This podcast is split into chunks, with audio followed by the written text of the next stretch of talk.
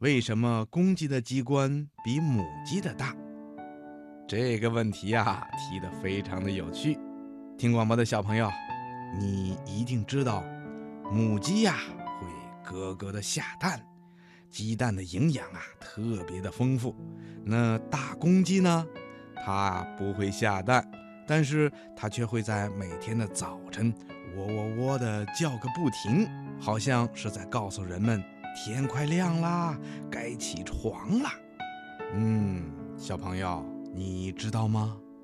这些大公鸡和大母鸡呀，都叫家鸡。家鸡的祖先呢，叫原鸡。这些原鸡呀，是生活在山林里的一种野生鸡。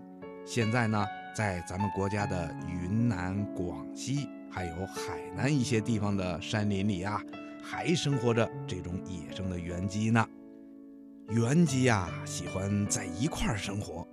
一只公原鸡常常啊带领着许多母原鸡，虽然它不能下蛋，可是它却是这一群鸡的首领。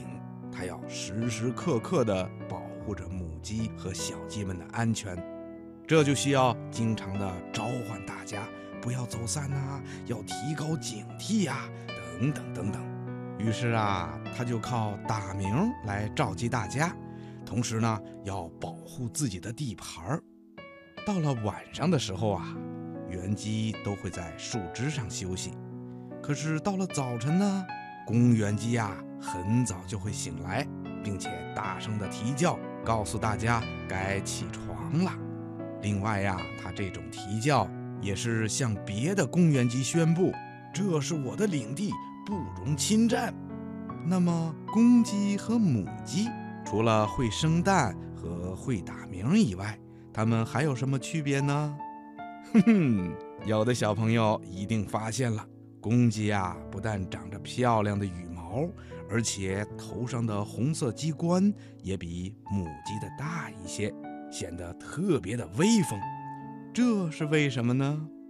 小朋友们，你们仔细的看一看各种的鸟类，你就会发现很多的公鸟啊。要比母鸟长得漂亮，比如野鸡、野鸭、孔雀等等都是这样。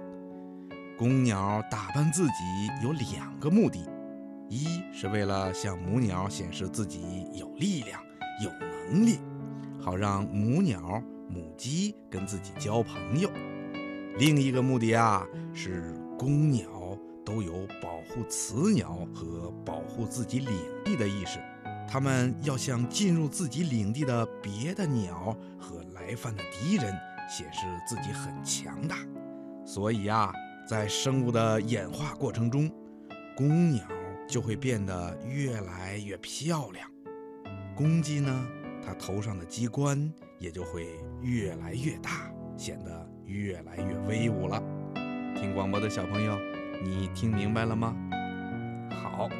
今天的小问号啊，博士爷爷就为你回答到这儿了，咱们下次节目见吧。